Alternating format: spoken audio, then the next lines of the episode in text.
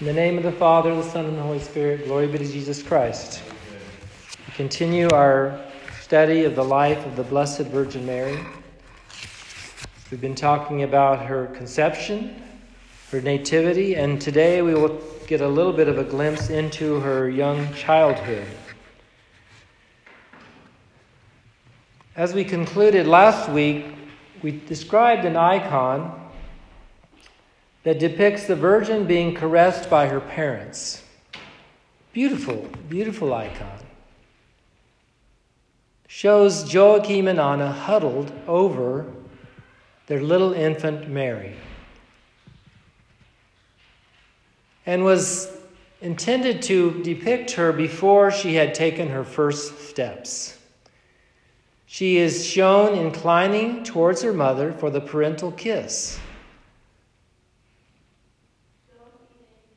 And the child is about to be kissed by Joachim while she places her hand on the face of her mother. Very beautiful picture of a family.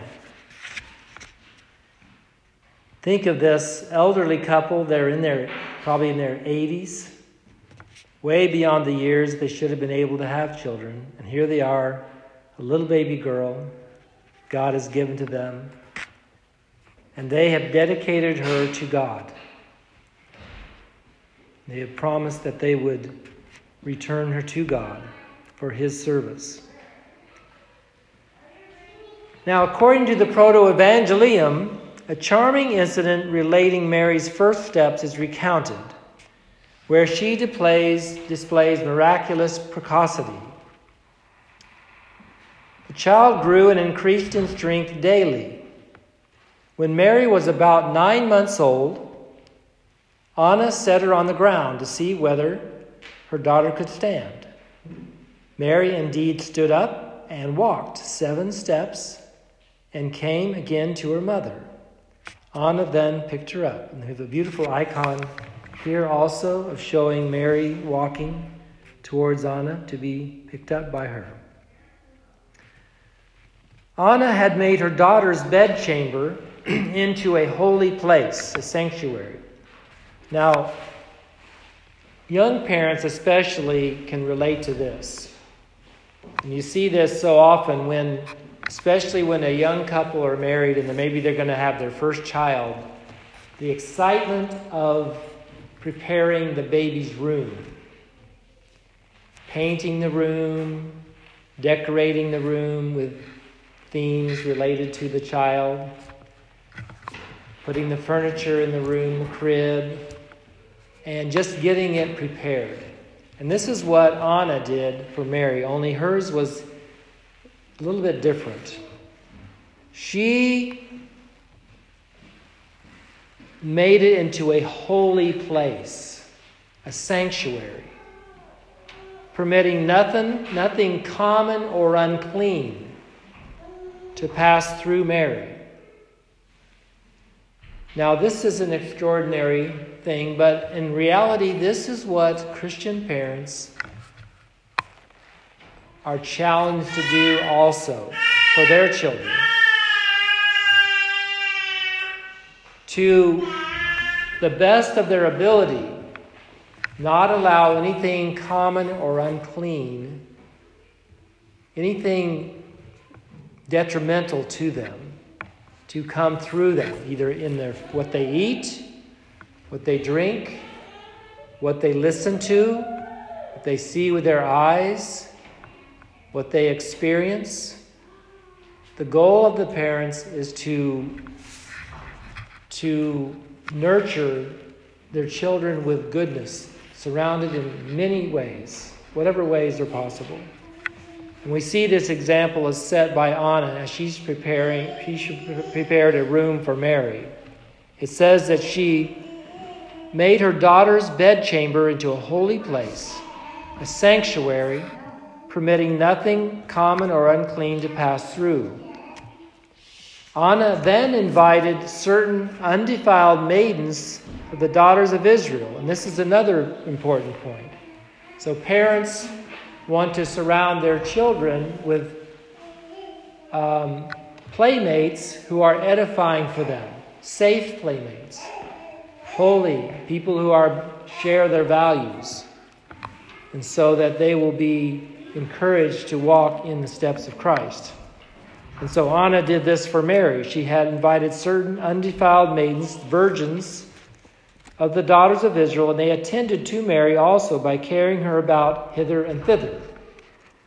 So, in other words, as she was an infant and couldn't walk, she was just carried by, of course, by Anna and Joachim, but also these young maidens who would help her and carry her around.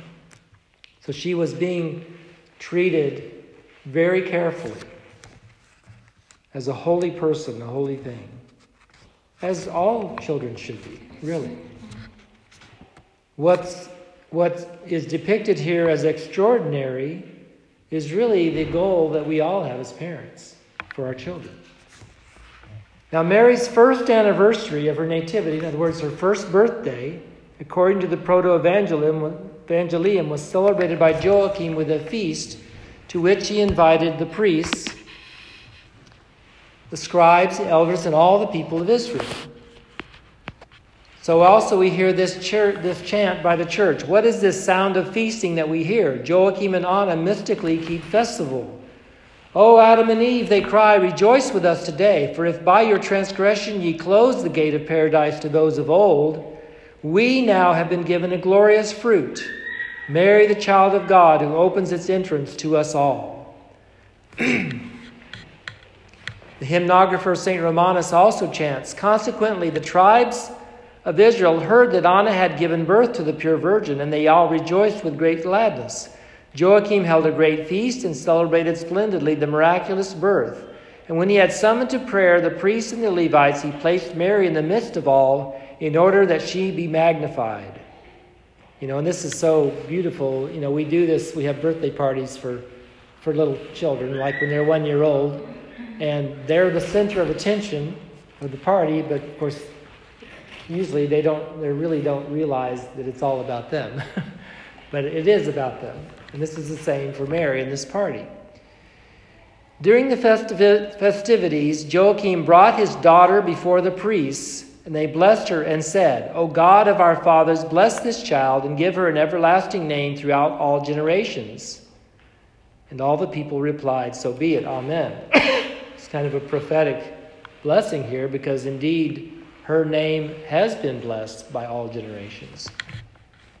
Patriarch Germanos adds, No more are the gifts of Joachim turned away, for the lament of Anna is changed to joy. Let all the children chosen Israel rejoice with me, she says, for behold, the Lord has given me the living pavilion of his divine glory unto the joy and gladness of all and the salvation of our souls we see that the rejection of Joachim when he, when he brought his offering before this, before the conception, and how he was turned away, now is undone by he's bringing his offering. And this time, his hands are not empty. His hands are not childless, but they are full of this child, Mary. Joachim then brought his daughter before the chief priests, and they too blessed her, saying, O God most high, look upon this child and bless her with the utmost blessing, which shall be an everlasting blessing. In this incident, Mary's divinely appointed role is being manifested to all people. And this is an exceptional thing because the Jews did not typically celebrate birthdays. The, the main event for a young child was for a, a male child would be brought and dedicated on the 40th day. But this was a break from custom and tradition. An exceptional religious rite is also being performed whereby Mary, though a female, is sanctified by the invited priests. According to Jewish religious practice, birthdays were not celebrated. Also, only firstborn males on the 40th day after birth received the priestly blessing in the temple. In this case, however, for a married couple after 50 years of marriage to produce a much desired offspring became the cause of communal joy. Moreover, the elderly couple fully intended to dedicate their offspring, male or female, to the temple and the service of God. In the icons of the famous monastery of Chora, Joachim is seen presenting his infant daughter, but Anna is excluded from the rite. Joachim advances to receive the benediction from the three high priests sitting on a long bench behind a table. Three priests, symbolic of the Holy Trinity. The All Holy One is nestled in drapery that completely covers her father's hands. In other words, he's, he's uh, the Joachim is covered with a, a robe or a tunic or something, and he's got his hands covered. So he's, he's holding Mary, but without actually touching her. And this is symbolic of her sacredness and likens her to a holy vessel being borne toward the altar. So then Anna then snatched her up and took her into the sanctuary of her bedchamber, and then gave her the breast. Anna then uttered a song to the Lord, saying, I will sing a song to the Lord my God, for he hath looked upon me and hath taken away the reproach of my enemies. The Lord hath given me the fruit of his righteousness, singular in its kind and richly endowed before him. Who will tell the sons of Reuben that Anna gives suck? Hear ye, O twelve tribes of Israel, Anna gives suck. She then laid Mary down to rest in the room which she had consecrated and went out and ministered to her guests. When the feast concluded, all went away rejoicing and praising the God of Israel.